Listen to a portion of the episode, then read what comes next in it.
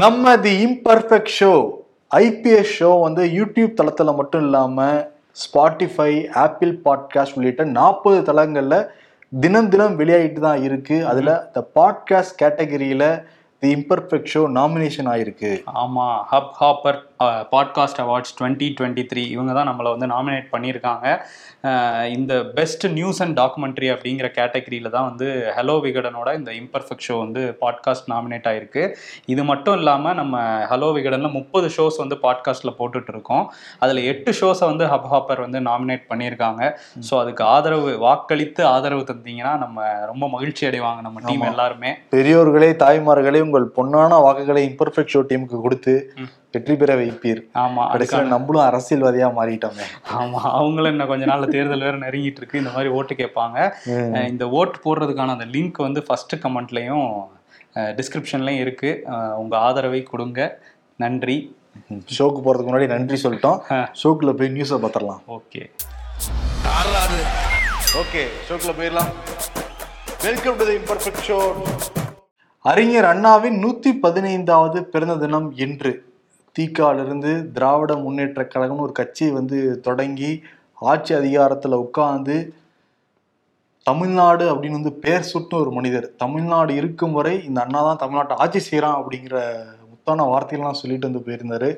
அண்ணா அந்த வார்த்தையை தமிழ்நாட்டு அரசியலிருந்து பிரிச்செடுக்கவே முடியாது. ஏன்னா அண்ணா வழியில தான் ரெண்டு திராவிட கழகமும் ஆட்சி செஞ்சுட்டு தொடர்ந்து சொல்லிட்டு இருக்காங்க. இன்னைக்கு கூட முதல்வர் தான் வந்து சொல்லியிருக்காரு.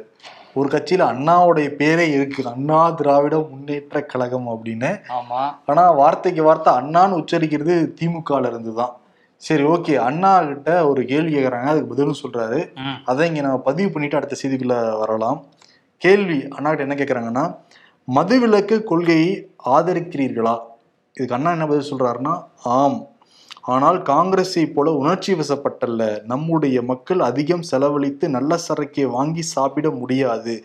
தரம் குறைந்த நாட்டுச் சரக்கை வாங்கி அவர்கள் உடலை கெடுத்துக் கொள்வதையும் நான் விரும்பவில்லை. நாம் இப்போது நாட்டை மறுகட்டமைப்பு செய்து வளர்க்கும் பெரிய காரியத்தில் ஈடுபட்டிருக்கிறோம். இதில் ஒரு தலைமுறை குடிக்கு அடிமையாவது நம்முடைய நாட்டுக்கே சுமையாகிவிடும்.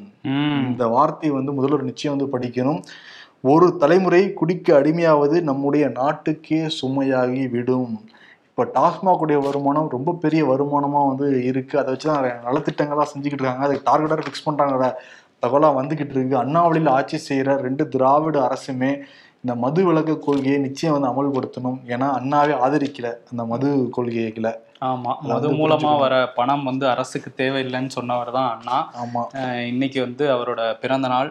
அந்த கலைஞர் மகளிர் உரிமை தொகை திட்டத்தையுமே வந்து இன்னைக்கு முதலமைச்சர் ஸ்டாலின் வந்து திறந்து வச்சிருக்காரு தொடங்கி வச்சிருக்காரு. காஞ்சிபுரத்துல நீ தொடங்கி வச்சிருந்தாரு. ஆனா நேத்தே வந்து பணம்லாம் போக ஆரம்பிச்சிருச்சு. நேத்தே பேங்க் எல்லாம் தொடங்கிட்டாங்க. நேத்து என்ன ரீசன் அதுக்கு சொல்றாங்கன்னா விசாரிச்சு பாக்குறப்ப அமாவாசையா நேத்து? இன்னைக்கு பாட்டி அம்மையா இன்னைக்கு வந்து நல்ல காரியங்கள்லாம் செய்ய மாட்டாங்களாம். ஓ. ஏன்னா அது யோசிக்க வேண்டியதா இருக்கு. என்ன ரீசன்னா உதயநிதி எப்ப பதவி ஏத்துக்கிட்டாரு? நல்ல நேரம் பார்த்து நல்ல நாள் பார்த்தோன்னா பதவி ஏத்துக்கிட்டாங்க. சரி அவரு கூட ஓகே அதுக்கப்புறம் வந்து ராஜா டிஆர்பி ராஜாவே பதவி ஏத்துக்கிட்டாரு. கரெக்டா நல்ல நேரம் பார்த்தா பதவி ஏத்துக்கிட்டாங்க. இப்போ நல்ல நாள் பார்த்து நல்ல நேரம் பார்த்து தானே எல்லாமே கொடுக்குறாங்கிறது கூட்டி கழிச்சு பார்த்தா கணக்கு கரெக்டா தானே வர மாதிரி தானே இருக்கு. ஆமா அண்ணா பிறந்த நாளை விட அமாவாசையிலே பண்ணியிருக்காங்களா? சரி ஓகே. ஆனா இன்னைக்கு வந்து முதல்வர் மு க ஸ்டாலின் கலைஞர் மகளிர் உரிமை தொகையை தொடங்கி வச்சு உணர்ச்சி பொங்க தான் வந்து பேசியிருக்காரு. ஒரு தாயின் கருணை மனைவியின் உறுதுணை மகளின் பேரன்பு இதை விட வேற என்ன செல்வம் வேணும்? இந்த மூணு செல்வமே என்கிட்ட வந்து இருக்கு. இங்க இருக்கிற எல்லா தாய்மார்களுக்குமே அந்த செல்வம் எல்லாமே இருக்கு. அஹ் தயாளு அம்மாள் கருணையின் வடிவம் மனைவி துர்கா என்னுடைய என் என்னில் பாதியானவள் அப்படின்னு தான். அஹ் என் மிகப்பெரிய சக்தியே என்னுடைய மனைவி தான் அப்படின்லாம் சொன்னவர். செந்தாமரை அன்பின் வடிவம் வந்து எந்த சாயலையும் விழக்கூடாது அப்படின்னு நினைப்பாங்க. அரசியல் சாயல விழக்கூடாது. அப்பாவால அந்த இன்ஃப்ளூயன்ஸ் எல்லாம் முன்னேறக்கூடாதுன்னு நினைக்கிற ஒரு மகள் எனக்கு. பெரிய பாக்கியம் அப்படின்னு சொன்னவர். பெண்களுக்கு விடியல் பயணம் புதுப்பெண் திட்டம் நகைக்கடன் தள்ளுபடி மகளிர் சுய குழுக்கள் அந்த வகையில் இப்போ கலைஞர் கலைஞர் மகளிர் உரிமை தொகையை நான் கொடுக்குறோம். இது உதவித்தொகை அல்ல உங்களுடைய உரிமை தொகை. ஒரு ஆணுக்கு பின்னாடி ஒரு பெண் தான் வந்து இருக்காங்க. வீட்டில் எல்லாரும் சும்மா இருக்காம்பாங்க நீங்கள் எல்லாரும் சும்மாவா இருக்கீங்க. அந்த மாதிரி கேள்வியெல்லாம் வந்து கேட்டார். மொத்தம் இப்போ ஒரு கோடி ஆறு லட்சம் பேருக்கு கொடுக்குறாங்களாம். ஆனால் அந்த ஓய்வூதிய தொகை கைம்பெண்ணுக்கு கொடுக்குற அந்த உதவித்தொகை எல்லாம் சேர்த்து கிட்டத்தட்ட நாங்கள் பெண்களுக்கு மட்டுமே ஒவ்வொரு மாதமும் ஒரு கோடி நாற்பத்தஞ்சு லட்சம் பெண்களுக்கு கொடுக்குறாங்களாம். தமிழ்நாடு அரசு. அது ஆக்சுவலி ரொம்ப நல்ல விஷயம் தான் அது. அதே மாதிரி ஜி டுவெண்ட்டி மாநாட்டுக்கு போனப்ப அங்க இருந்த மத்திய அமைச்சர்கள் அவர்கிட்ட கேட்டாங்களாம் என்ன மாதிரி திட்டங்களை நீ கொண்டு வரீங்க எக்ஸ்பிளைன் பண்ணுங்கலாம் அங்க இருக்கிற அமைச்சர்களை கேட்கிற அளவுக்கு நம்மளுடைய திட்டங்கள் எல்லாமே நாடு போற்றும் ஒரு செயலாக இருக்கிறது அப்படின்னு சொன்னாரு. ஓகே நடுவுல ஒரு சின்ன மிஸ்டேக் பண்ணாரு அவரு. ரெண்டு ஆண்டுகளுக்கு பன்னெண்டாயிரம் ரூபாய் அப்படின்ட்டார். ஓ. அப்புறம் அது திருத்திட்டாரு கடைசியில முடிக்கிறப்ப. ஓகே. ஆண்டுக்கு பன்னெண்டாயிரம் ரூபாய். நான் வந்து உணர்ச்சி வசப்பட்டு பேசுறவ வார்த்தை ஸ்லிப் ஆயிடுச்சுன்னு சொல்லி ஒரே வந்து முடிச்சிருந்தாரு. ஓகே. ஆனா பெண்களுக்கு நிச்சயமா அது பயனுள்ளதா தான் இருக்கும். ஆல்ரெடி அந்த பேருந்துகளால நிறைய பயன் அடைஞ்சுக்கிட்டு இருக்காங்க. அதே மாதிரி இப்போ ஆயிரம் ரூபாய் பணமும் உங்களுக்கு கொடுக்கப்படுறது ரொம்ப நல்ல விஷயம்தான். ஆமாம். ஆனா இதை திருப்பி கவர்மெண்ட் கல்லாவுக்கே அவங்க கணவர் மூலியமா போச்சுன்னா திட்டத்துக்கே பெரிய பாதிப்பு தான் அது. ஆமாம் ஆமா. அது வந்து சில பிஜேபியை சேர்ந்தவர்கள் வந்து பெண்கள் இந்த டாஸ்மாகில் உட்காந்து குடிக்கிற மாதிரி சில ஃபோட்டோக்கெல்லாம் போட்டு பெண்களையே கொச்சப்படுத்துகிற வகையில் கமெண்ட்ஸ்லாம் போட்டுட்டு இருக்காங்க அதையும் பார்க்க முடியுது. பட் ஆனால் இது வந்து நிறைய பெண்கள் கையில் ஆயிரம் ரூபாங்கிறது கிராமப்புறத்துலலாம் ஒரு பெரிய தொகை தான் போய் சேர்ந்துருக்கு. அது பயனுள்ள வகையில் பயன்படும் அப்படின்னு நம்பலாம். இன்னொரு பக்கம் இந்த கலைஞர் உரிமை தொகை திட்டத்துக்கே நம்ம பிரதமர் மோடிக்கு தான் நன்றி சொல்லணும் அப்படின்னு சொல்லி தமிழிசை சவுந்தரராஜன் வந்து கிளம்பி வந்திருக்காங்க. ஏன்னா வந்து பெண்களுக்கு ஒரு வங்கி கணக்கு தொடங்கி கொடுத்ததே பிரதமர் மோடி தான். அவர் இல்லைன்னா இவ்வளவு வங்கி கணக்குகள் இந்தியாவில் தொடங்கப்பட்டிருக்காது. ஸோ இப்போ ஈஸியா எந்த மாநிலத்தில் ஆயிரம் ரூபா ரெண்டாயிரம் ரூபா வேணா கொடுக்கட்டும். ம். நீங்க மோடிக்கு தான் முதல் நன்றி சொல்லணும்லாம் சொல்லிட்டு இருக்கிறாங்க. நம்ம இப்படி கூட சொல்லலாம். ஆர்பிக்கு தான் நீ நன்றி சொல்லணும். ஏன்னா அவங்க தானே பணம் அச்சடிச்சாங்க. அப்படின்னு அந்த. அச்சடிச்சதுனால தானே நீங்க காசு வாங்குறீங்க? அப்படின்னு சொல்லலாம். இல்ல ஆர்பிஐ கவர்னர் கூட நம்ம நன்றி சொல்லலாம். ஏன்னா அவர் வந்து கையெழுத்து போட்டதுனால அந்த நோட்டு செல்ல செல்லுபடி ஆகுது. ஆமா அவருக்கும் சொல்லலாம். எல்லாருக்குமே சொல்லிக்கிட்டே போலாம். அப்படியே பார்த்தா இன்னொரு விஷயம் அண்ணாவை பத்தி ஆனா எப்படி பிஜேபி யோசிக்கிறாங்க பாத்தியா? ஆமா அதுதான் இங்க திமுகலன்னு சொல்லிட்டு இருக்காங்க. செய்ய மாட்டீங்க நாங்க செஞ்சா அதையும் உங்க பேர்ல எழுதிக்க பாக்குறீங்களான்ட்டு பிஜேபிக்கும் திமுகவுக்கும் ஒரு சண்டை போயிட்டு இருக்கு. இதுல அதிமுகவுக்கும் பிஜேபிக்கும் ஒரு சண்டை வேற இப்போ வந்திருக்குது.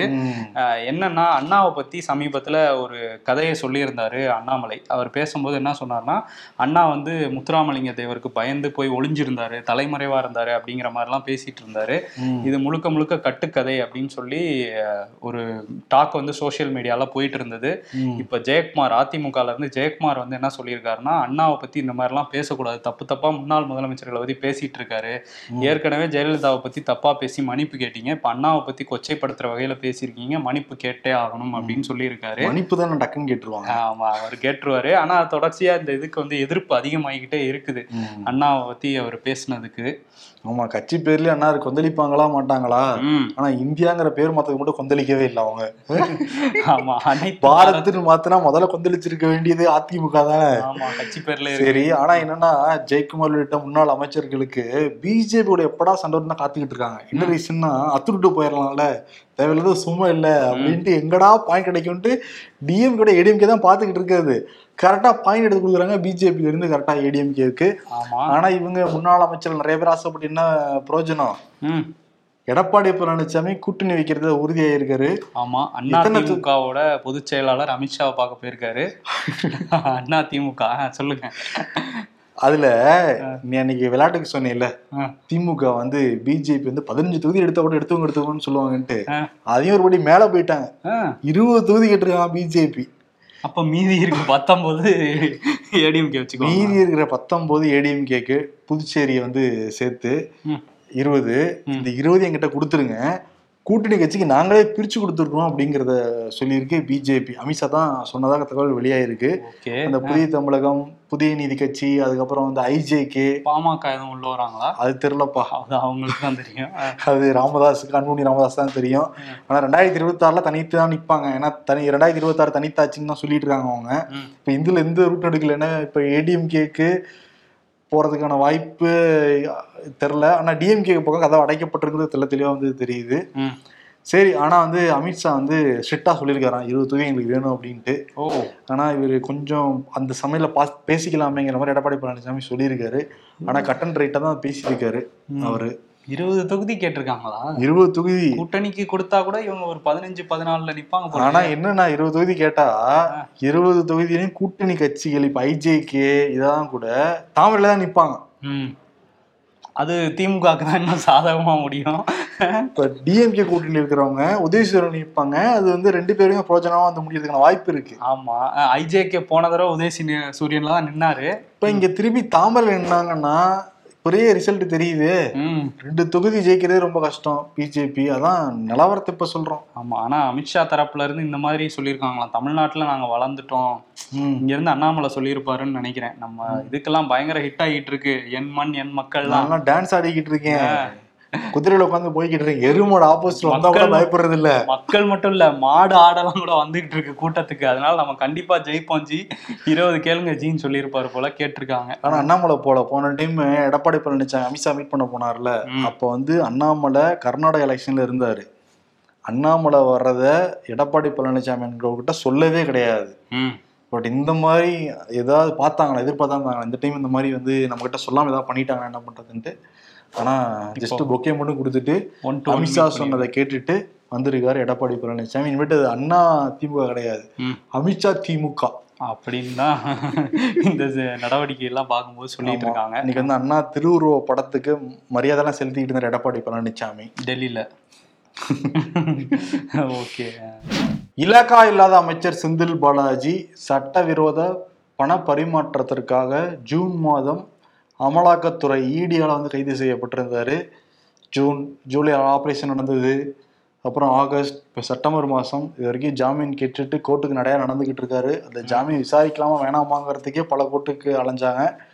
இப்போ வந்து கால காவல்துறையோட காவல் நீட்டிப்பு அதிகப்படுத்திருக்காங்க. செப்டம்பர் இருபத்தொன்பது வரைக்கும். ஆனா ஜாமீன் விசாரணை செப்டம்பர் இருபதுக்கு வருங்கிறத வந்து நீதிபதி அள்ளி வந்து உத்தரவா போட்டிருக்காரு. அவ்வளவுதான். செப்டம்பர் முடிஞ்சிச்சுன்னா அப்புறம் அக்டோபர் அப்புறம் தீபாவளி வரைக்கும் செந்தில் பாலாஜி இலாக்கா இல்லாத அமைச்சர் இருந்தா என்ன பிரயோஜனம்? வெளியே வர முடியலையே. ஜாமீன் கிடைக்குமா இல்லையாங்கிறது இருபதாம் தேதி தெரியும். ஆமா. அப்புறம் என்னன்னா செந்தில் பாலாஜி வச்சு இப்போ இன்னொரு சர்ச்சை கிளம்பி இருக்கு ஜூன் மாதம் அவர் கைது செய்யப்பட்ட அடுத்த நாள் வந்து கோவை மேயர் கல்பனாவுடைய தம்பி பல டாக்குமெண்ட்ஸ் எடுத்துட்டு போய் வெட்ட வெளியில போட்டு எரிச்சிருக்காரு. அந்த வீடியோ வெளியே சர்ச்சையை கிளப்பி இருக்கு ஓஹோ. ஏன்னா இடி தரப்புல இருந்து என்ன குறிப்பிட்டிருந்தாங்கன்னா நிறைய டாக்குமெண்ட்ஸை மறைக்கிறாங்க நிறைய டாக்குமெண்ட்ஸை எரிச்சிட்டாங்கலாம் சொல்லிட்டு இருந்தாங்க. இப்போ அதுக்கு வலு சேர்க்கும் வகையில் ஆதாரம் கிடைக்கிற வகையில் இப்போ அந்த டாக்குமெண்ட்ஸ் வந்து கிடச்சிருக்கு. அதில் வந்து அறுபது லட்ச ரூபா டிரான்ஸ்ஃபர் ஆனது செக்லாம் இது பண்ணதுங்கிற நம்பர்ஸ்லாம் அதில் இருக்கான் ஓஹோ அந்த எரிக்கிற வீடியோவால இப்ப திரும்ப ஒரு சிக்கல் வரப்போதா? சிக்கல் இருக்கு. இன்னைக்கு கபில் சிபிலா சொல்லிக்கிட்டு இருந்தாரு. அவர்னால ரொம்ப நேரம் நிக்க கூட முடியாதுங்க. எங்கேயும் ஓடையெல்லாம் மாட்டாருங்க என் கட்சிக்காரரு. தயவுசெய்து ஜாமீன் கொடுங்க அப்படின்னாங்க கபில் சிபில் இருந்து வாதாடினாரு செந்தில் பாலாஜிக்காக. ஆனா இப்போ கூட கிடைக்கல. ஆஹ் இப்போ ஆனா இந்த மாதிரி எரிக்கிற வீடியோ வேற வந்திருக்கிறதுனால அதை சொல்லி அமலாக்கத்துறை இவர் வெளியிட்டா இன்னும் கூட கொஞ்சம் எரிச்சிருவாங்க அப்படின்னு சொல்லி கூட அதை எக்ஸ்டெண்ட் பண்ண வாய்ப்பு இருக்கு. பட் இந்த வீடியோ இப்போ வந்து இப்போ பரவிக்கிட்டு இருக்குது. அது ஆரம்பத்துல இருந்தே செந்தில் பாலாஜி தரப்பு தரவு தவறுக்கு மேல் தவறு பண்ணிட்டாங்க. முதல்ல தவறுனாலதான் இப்ப ஜெயிலுக்குள்ளேயே போனாங்க. அதுக்கப்புறம் அமைதியா இருக்கலாம்ல. ரைடுக்கு வந்தப்பவே இந்த இன்கம் டேக்ஸ் அதிகாரிகளை மிரட்டுற துணியில வந்து பேசினாங்க. எங்க அண்ணன் வீட்டுல இருந்து ரைடு பண்ணுவீங்களா? ஆச்சா போச்சான்னு வந்து மிரட்டினாங்க. கடைசியில இப்ப என்னாச்சு? ஆமா. செந்தில் பாலாஜிட்ட கேள்வி கேட்கிறப்ப எனக்கு அமைச்சர் வேலை இருக்குன்ட்டுலாம் போயிட்டு இருந்தாரு அந்த அமைச்சர் பொறுப்பே அவர்கிட்ட இல்லாம போயிருச்சு. பொறுப்பு அதாவது பொறுப்பு இல்லை ஆனா அமைச்சரா இருக்காரு. ஓகே இருந்துட்டு இருக்காரு இன்னொரு பக்கம் வந்து அந்த ராஜீவ் காந்தி கொலை வழக்குல விடுதலை ஆனாங்கல்ல சாந்தன் முருகன் ராபர்ட் பயாஸ் ஜெயக்குமார் இவங்க நாலு பேரும் இலங்கைக்கு அனுப்புறதான திட்டத்தை வந்து மத்திய அரசு முன்னெடுத்திருக்காங்க. அந்த பாஸ்போர்ட் உள்ளிட்ட அந்த பயண ஆவணங்கள் குறித்து இலங்கை தூதரகத்திட்ட பேசியிருக்கோம். அந்த ஆவணங்கள்லாம் கிடைச்ச உடனே அவங்கள வந்து இலங்கைக்கு மாற்றிடுவோம் அப்படிங்கிற மாதிரி சொல்லியிருக்காங்க. ஸோ அதுவும் பார்க்கணும். அதே மாதிரி இன்னொரு சர்ச்சை சீமான சுத்தி விஜயலட்சுமி அப்படிங்கிற நடிகை வந்து புகார் கொடுக்க சம்மன் அனுப்ப அனுப்ப சீமான் வந்து ஆஜராக மாட்டேன் ஆஜராக மாட்டேன்னு சொல்லிட்டு இருந்தாரு. இப்போ அவர் என்ன சொல்றாரு? ஆஜராகிறேன். என் மேல குற்றச்சாட்டை வச்சா ரெண்டு லட்சம் பேர் அங்க இருக்கணும் அப்படிங்கிறாரு. காவல்துறை உத்தரவு போட்டுட்டு இருக்காரு அண்ணன் இன்னைக்கு வந்து பிரஸ் மீட் வச்சு கேள்வி கேட்கிறப்ப என்ன கேக்குறாங்கன்னா ஒரு பெரிய மலை இருக்குன்னு வச்சுக்கோங்க. அந்த மலைக்கு பக்கத்துல சின்ன வெடி வச்சீங்கன்னா அந்த மலையை தகர்க்க முடியுமா? அதுவும் லட்சுமி வெடிதான் சொல்றாரு. அஹ், நான் மலைங்க என்னால அந்த ரெண்டு லட்சுமி வெடிலாம் வச்சு எதுவும் பண்ண முடியாதுங்கிற மாதிரி அண்ணன் ஒரே கெத்தா தான் பேசிக்கிட்டு இருக்காரு. ஆமா பேசிக்கிட்டு இருக்கிறாரு பாப்போம் அடுத்து எப்ப சம்மன் அனுப்புறாங்கன்ட்டு. ஆமா அதான் சொல்லிட்டாருல சம்மன் அனுப்புனா அவங்க ரெண்டு பேரும் கூப்பிடுங்க நான் வரேன். இல்லாட்டி எத்தனை டைம் கூப்பிட்டாலும் வரமாட்டேன்னு இருக்காரு. ஓ வரமாட்டேன்னு காவல்துறைக்கு சொல்லிட்டாரா? ஆமா இன்டெரக்டா அப்படிதானே புரிஞ்சுக்கணும். இப்ப காவல்துறை அவங்க ரெண்டு பேரும் வச்சுட்டா விசாரிப்பாங்க. அங்கேயே விசாரிச்சிருப்பாங்க அப்புறம் இவங்களை கூப்பிட்டு விசாரிப்பாங்க அப்புறம் வழக்கு அரெஸ்டா கைதா அதுக்கப்புறம் நீதிமன்றத்துல போய் ரெண்டு தரப்பும் வாதாட முடியும். இவர் வந்து காவல் இந்த காவல் நிலையத்தை நீதிமன்றமா மாத்தணும்னு நினைக்கிறார் அண்ணன். அண்ணன் வந்து பஞ்சாயத்து பண்ணிக்கலாம் வாங்கன்னு சொல்றாரு போல. ஓகே விமானங்கள்ல இருந்து நிறைய கடத்தி வரப்படும். வெளிநாட்டுல இருந்து வரப்ப தங்கத்தை அதிகமா எடுத்துட்டு வருவாங்க ஐபோன் வாங்கிட்டு வருவாங்க. இந்த மாதிரி வந்து சிகரெட் வாங்கிட்டு வர தடை செய்யப்பட்ட பொருட்கள் வந்து எடுத்துட்டு வரதெல்லாம் இருக்கு- இருக்கும். சுங்குத்துறை அதிகாரிகள் ரொம்ப ஸ்ட்ரிக்டா இருக்காங்க கெடுபடியா இருக்காங்க இப்ப. ம். குருவிகள்னால உள்ள எடுத்துட்டு வரவே முடியல. ஓ. ஆனா கூட பல குருவிகள் எடுத்துட்டு தான் இருக்காங்க. நேத்துனா பல்கா வந்து மாட்டிருக்காங்க. சென்னை விமான நிலையத்துல. ஓகே. ஓமன்ல இருந்து கிட்டத்தட்ட நூத்தி ஐம்பது பேர் வந்திருக்காங்க. அதுல நூத்தி முப்பது பேருக்கும் மேல கடத்தல்காரர்கள். ஓ. விட்டா விமானத்தையே கடத்திருப்பாங்க அவ்வளவு தெரியுது. அவங்க அவ்வளவு பேரையும் சோதனை செஞ்சதுல எவ்வளவு சிக்கிருக்கு பாரு ஒரு விமானத்துல. நூத்தி முப்பது பேருங்கிறது எவ்வளவு பெரிய ஒரு பெரிய அமௌண்டா இருக்குல்ல. அதுல கோல்டு மட்டும் பத்து கிலோ. ம். கோல்டு பேஸ்ட் மூணு கிலோ. கோல்டு பேஸ்டா புது மொபைலு ரெண்டு கோடியே இருபத்தி நாலு லட்சம். மதிப்புலான புது மொபைல்ஸ் புது மொபைல்ஸ் சிகரெட்டு எண்பத்தொன்பது லட்சம் மதிப்பிலான சிகரெட்டு. லேப்டாப்பு தொண்ணூத்தாறு லட்சம். அப்புறம் இதர இதுன்னு போட்டு அதுக்கு வேற ஒரு ரெண்டு கோடியே எழுபத்தாறு லட்சம். மொத்தம் பதினாலு கோடி ஐம்பத்தோரு லட்சம். இந்த ஒரு ஃப்ளைட்ல ஃப்ளைட்டோட விலையே அவ்வளோ போல இருக்கு? ஓ ஃப்ளைட் வேலையெல்லாம் செக் பண்ணியிருக்கீங்க. வாங்க போறீங்களா? அந்த அளவு கடத்தல்காரர்கள் ஈடுபட்டு இருக்காங்க இத்தனைக்கும் ரொம்ப ஸ்ட்ரிக்டான அதிகாரிகள் இருக்காங்கிறது தெரியும் குருவிகளுக்கு. அதையும் மீறி குருவிகள் ஊடுருவி பாஞ்சதெல்லாம் பறந்த பேரெல்லாம் நினைச்சிருக்காங்க. சென்னை விமானத்துல இருந்து மாட்டிக்கிட்டாங்க தொக்கா. டப்புன்னு பிடிச்சிட்டாங்க அடிச்சு. குருவி எங்க பறக்குறீங்க வான்ட்டு. பார்த்தா இந்த மாதிரி கடத்தல் சம்பவங்களும் அதிகரிச்சுக்கிட்டே போகுது. பட் இப்போ கொஞ்சம் செக்யூரிட்டிலாம் டைட் பண்ணியிருக்கனால சிக்கியிருக்காங்க. இப்ப குறைஞ்சிருச்சுப்பா. அதிகாரிகளும் ஸ்ட்ரிக்டா இருந்தனால. ஆனா கூட சில பேர் வேலையை காட்ட தான் செய்யறாங்க ஆமா சென்னையில இந்த ஒரு விஷயம் நடந்திருக்குல்ல. இன்னொரு விஷயம் சென்னையில பரவிக்கிட்டு இருக்குது. என்னன்னா அந்த மெட்ராஸ் ஐ. ஏன் அப்படி பாக்குறேன் மெட்ராஸ் கண்ணை பார்த்தேன். ஓ கண்ணை பாத்தீங்களா செக் பண்ணிக்கணும்ல பரவிக்கிட்டு இருக்கணும் கூடயே இருந்து ரெட்டா இருந்து ஆமா. நம்ம ஆபீஸ்லயே நிறைய பேர் கருப்பு கண்ணாடிலாம் போட்டு இருந்தாங்க அதுதானா? ஆமா கெத்தா ஸ்டைலா உட்காந்துருக்கீங்களேன்னு கேட்டாங்க அப்படிதான் நினைச்சுக்கிட்டு இருக்கேன். ஆமா ஏன் நீ வேற? நானே கண்ணுல வலிக்குது அப்படின்னு சொல்லிட்டு இருக்காங்க. கொஞ்சம் ஆபீஸ் வந்தாங்களாம் அவங்க. ரெண்டு நாள் லீவ் எடுத்துட்டோம். இன்னைக்கு வந்து வந்து தானே ஆகணும்ட்டு வந்திருக்கிறாங்க. கடமை உணர்ச்சியை காட்டியிருக்காங்க. ஸோ என்னன்னா இந்த மாதிரி பரவிக்கிட்டு இருக்குல்ல அதுக்கு வந்து இந்த சென்னையில் உள்ள பன்னெண்டு லட்சம் மாணவர்கள் பள்ளி மாணவர்களுக்கு வந்து நாங்கள் வந்து பரிசோதனை பண்ணி பண்ண போகிறோம் அப்படிங்கிற மாதிரி மா சுப்பிரமணியன் வந்து சொல்லியிருக்காரு. எல்லாருமே கொஞ்சம் கவனமாக தான் இருக்கணும். இதனால பெரிய ஆபத்துக்கள் எல்லாருக்கும் வந்துடாது இந்த மெட்ராஸ் ஐனால ஒரு சிலருக்கு தீவிரமான ஆபத்துக்கள் ஏற்படலாம்னு சொல்கிறாங்க. ஸோ அதனால மருத்துவரை அணுகிறது வந்து நல்ல விஷயம்தான். கண்ணெல்லாம் கொஞ்சம் ரெட் ஆச்சு அப்படின்னா எனக்கு இப்பயே கடலாம் கலகுதியா இது இல்லாம கேட்டா பீதி ஆகுது எனக்கு. ம். பீதியாகாதீங்க. அடுத்து இன்னொன்னு இருக்குது. என்னது? இன்னொன்னு டெங்கும் வந்து பரவிக்கிட்டு இருக்கு இது ரொம்ப சீரியஸான பரவலாவே இருக்குது. நம்ம இங்க இன்னொரு விஷயம் என்ன நடந்திருக்குன்னா இன்னைக்கு திருவாரூர்ல வந்து பயிற்சி மருத்துவரா இருக்கிறாங்க சிந்து அப்படிங்கிறவங்க. இவங்க கேரளாவை சேர்ந்தவங்க. திருவாரூர் அரசு மருத்துவமனையில் இவங்களுக்கு வந்து காய்ச்சல் ஏற்பட்டிருக்கு. அங்கே தான் பயிற்சி மருத்துவராக இருக்காங்க. அங்கே அட்மிட் பண்ணியிருக்காங்க. ரத்த பரிசோதனையில் டைஃபாய்டு அப்படின்னு கண்டுபிடிச்சி ட்ரீட்மெண்ட் கொடுத்துட்டு இருந்திருக்காங்க. இன்னைக்கு காலையில் வந்து அவங்க உயிரிழந்திருக்காங்க. அங்கே மட்டும் இல்லாமல் திருச்சியில் ஒரு ஒரு பெண்ணுமே வந்து கனகவள்ளி அப்படிங்கிற முப்பத்தெட்டு வயது பெண்ணுமே வந்து காய்ச்சலால் மரணம் ஏற்பட்டிருக்கு. ஆனால் இதுக்கு டெங்கு அறிகுறி இல்லைன்னு மருத்துவமனை தரப்பில் சொன்னால் கூட ஏதோ ஒரு மர்ம காய்ச்சல்னு சொல்லி மறைக்கிறாங்க. டெங்கு வந்து வேகமாக தான் பரவிக்கிட்டு இருக்கு. ஏன்னா திருவாரூர் அரசு மருத்துவமனையிலையும் ஏற்கனவே மூன்று பேர் வந்து டெங்குக்கு அட்மிட் ஆயிருக்காங்க. திருச்சியிலையுமே வந்து டெங்கு பரவிட்டு இருக்கு. இங்கே சென்னையிலுமே பரவிட்டு இருக்கு. நடவடிக்கைகள் எடுத்துக்கிட்டு இருக்கோம்னு இங்கே எல்லா அதிகாரிகளுமே சென்னை மாநகராட்சி உட்பட எல்லா மாநகராட்சி அதிகாரிகள் எல்லா அரசு அதிகாரிகளும் சொல்லிட்டு இருக்காங்க. ஆனா தண்ணி வந்து தேங்கி நிக்க நின்னபடியே தான் நின்றுகிட்டு இருக்கு. அங்கிருந்து கொசு உற்பத்தி ஆகிக்கிட்டே தான் இருக்குது. இதெல்லாம் இன்னும் சீரியஸா எடுத்துக்கணும். ஏன்னா நாளுக்கு நாள் வந்து அந்த காய்ச்சல் வேகமா பரவிட்டு இருக்கு. இன்னொரு பக்கம் கேரளாலையுமே அந்த நீப்பா வைரஸ் வந்து பரவிட்டு இருக்குல்ல. அது வந்து தமிழ்நாட்டுல இல்ல. பதினோரு மாவட்ட எல்லைகளில் வந்து நாங்கள் கண்காணிப்பு சாவடிலாம் அமைச்சிருக்கோங்கிற மாதிரி மருத்துவத்துறை அமைச்சர் மா. சுப்பிரமணியன் சொல்லியிருக்காரு.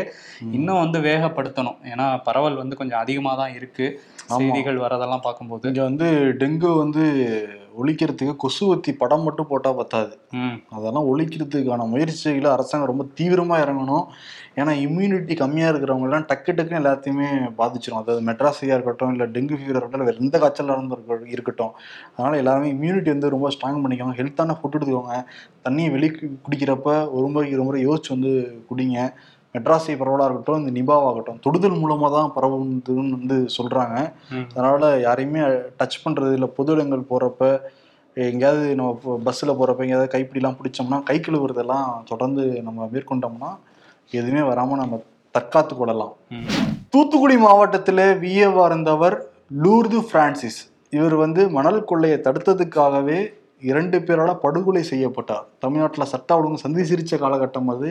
எதிர்க்கட்சிகள் திமுக அரசை கிளியிலும் கிழிச்சாங்க. இப்போ வந்து அந்த வழக்கு தூத்துக்குடி நீதிமன்றத்தில் நடந்துட்டு இருந்தது. இப்போ இந்த ரெண்டு கொலைகாரர்களுக்கும் ஆயுள் தண்டனை கொடுத்து தீர்ப்பு கொடுத்துருக்காங்க.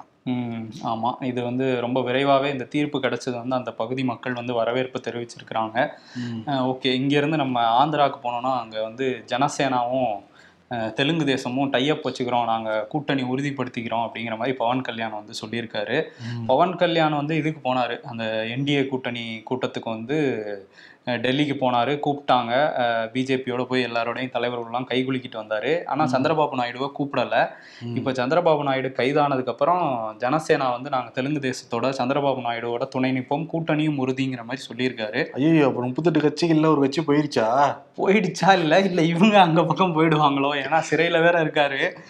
நம்ம ஒரு பக்கம் சாஞ்சாதான் இன்னைக்கு வெளியே வர முடியும். அங்கதான் ஜெகன்மோகன் ரெட்டி தான் இருக்காருல்ல ஆல்ரெடி. கட்சியை போட்டு வச்சிருக்காருல்ல. இருக்காரு ஆனா அவர் கூட்டணிக்கு போக மாட்டார்ல அவங்களுக்கு தேவை ஆதரவு தானே? ஆதரவு தான் கொடுக்குறாருல்ல. கொடுக்குறாரு. ஆனா இவங்க ஒருவேளை சாயறதுக்கும் வாய்ப்பு இருக்கு. சந்திரபாபு நாயுடு வந்து பிஜேபி பக்கம் போகிறதுக்கு. அரசியல் இதெல்லாம் நடக்கலாம். எனக்கு தெரிஞ்சு இருபத்தாறு கட்சிகள் ஒரு கட்சி அங்க போனா கூட ஆச்சரியப்படுறதுக்கு இல்ல.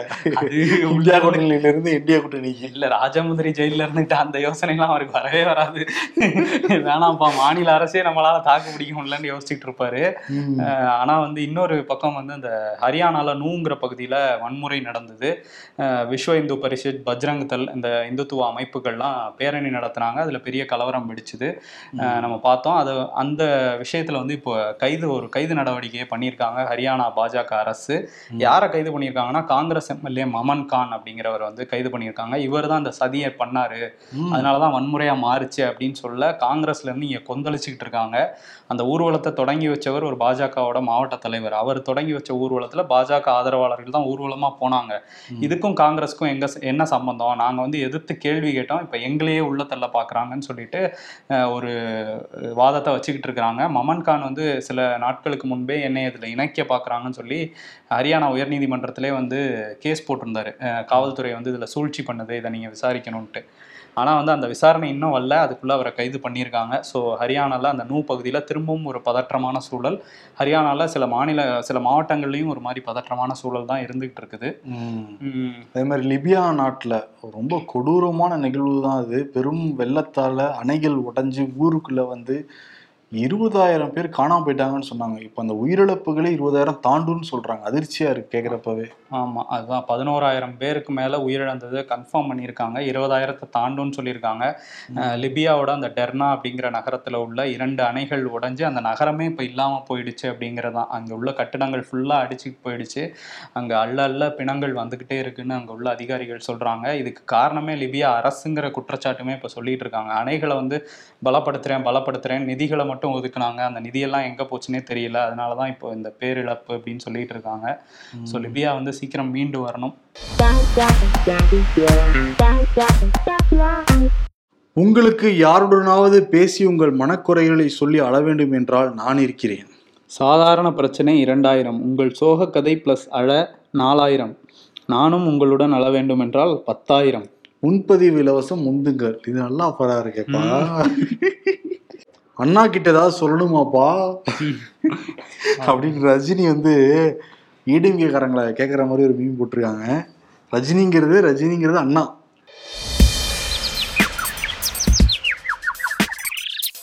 இன்று இன்ஜினியர்கள் தினம் கொண்டாடப்படுகிறது. இன்றுதான் ஆர்கிடெக்ட் ஆஃப் தமிழ்நாடு அறிஞர் அண்ணாதுரையின் பிறந்த நாளும். என்ன ஒரு பொருத்தம்? மற்ற எது படித்தாலும் அதுவாக மட்டும்தான் ஆக முடியும். ஆனால் இன்ஜினியரிங் படித்தா எதுவாக வேண்டுமானாலும் ஆகலாம். ஹாப்பி இன்ஜினியர்ஸ் டே நானும் ஒரு இன்ஜினியர் வருண் இன்ஜினியர் படிச்சுட்டு அப்புறம் ஜேர்னலிசம் படித்தவர் ஆமா. ஆமத்தில் நானும் வருணும் இன்ஜினியர் தான். ஆமா அப்படின்னு சொல்லிக்கலாம்.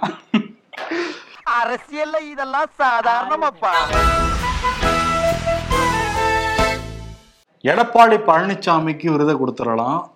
அமித்ஷா பார்க்க போனாரு. ஓடி ஓடி போறாருப்பா அங்க. ஜெயலலிதா இருந்த வரைக்கும் அவங்கள திருடி எல்லாரும் போவாங்க அவங்க வீட்டுக்கு. போயஸ் கடனுக்கு அப்பாயின்மெண்ட் வாங்கிட்டு உள்ள போய் பார்த்துட்டு வருவாங்க. பட் இப்போ இருக்கிற தலைமை இவங்க அப்பாயின்மெண்ட் வாங்கிட்டு அங்கே போறாங்க? அங்க இருக்கிறவங்களும் கால் மேல கால் போட்டுட்டு என்னப்பா? அப்படின்னு தான் டீல் பண்றாங்க. இவங்களும் ஓகே பாஸ் அப்படின்ட்டு தான் வராங்க. இல்ல அவர் தேசிய தலைவர் அப்படிங்கிற இதுல டெல்லிக்கும் போகணும்ல. எடப்பாடி. அங்க வேற ஒரு அதிமுக அலுவலகம் கட்டலாம் பிளான் பண்ணிட்டு இருக்காங்க போயிட்டு அவங்க இருக்கு டீல் கட்டிட்டாங்கல்ல. அப்ப நாங்களும் தானே அகில இந்திய நகர் வச்சிருக்காங்களா கட்சிக்குள்ளார. சரி இங்க இருக்க தேசிய தலைநகர்ல இல்லைன்னா எப்படி? ராயப்பேட்டையில இருக்கதே பூட்டு போட்டு வச்சிருக்காங்க. அங்க கட்டிட்டு பூட்டு போடுவேயா சரி விருது என்ன அவருக்கு? Okay boss. Okay boss. Okay boss. பாஸுக்கு எது எடுத்தாலும் ஓகே தானே. ஆமா அதனால அமித்ஷாவை பார்த்துட்டு வந்திருக்கிறாரு. Okay boss. கொடுத்துட்டு நமக்கெல்லாம் பாஸ் நேர்கள் தான். அந்த வாக்குகளை தெரிவிங்க. ஆமா. அந்த லிங்க் டிஸ்கிரிப்ஷன் முதல் கமெண்ட்ல இருக்கு. நன்றி வணக்கம். நன்றி.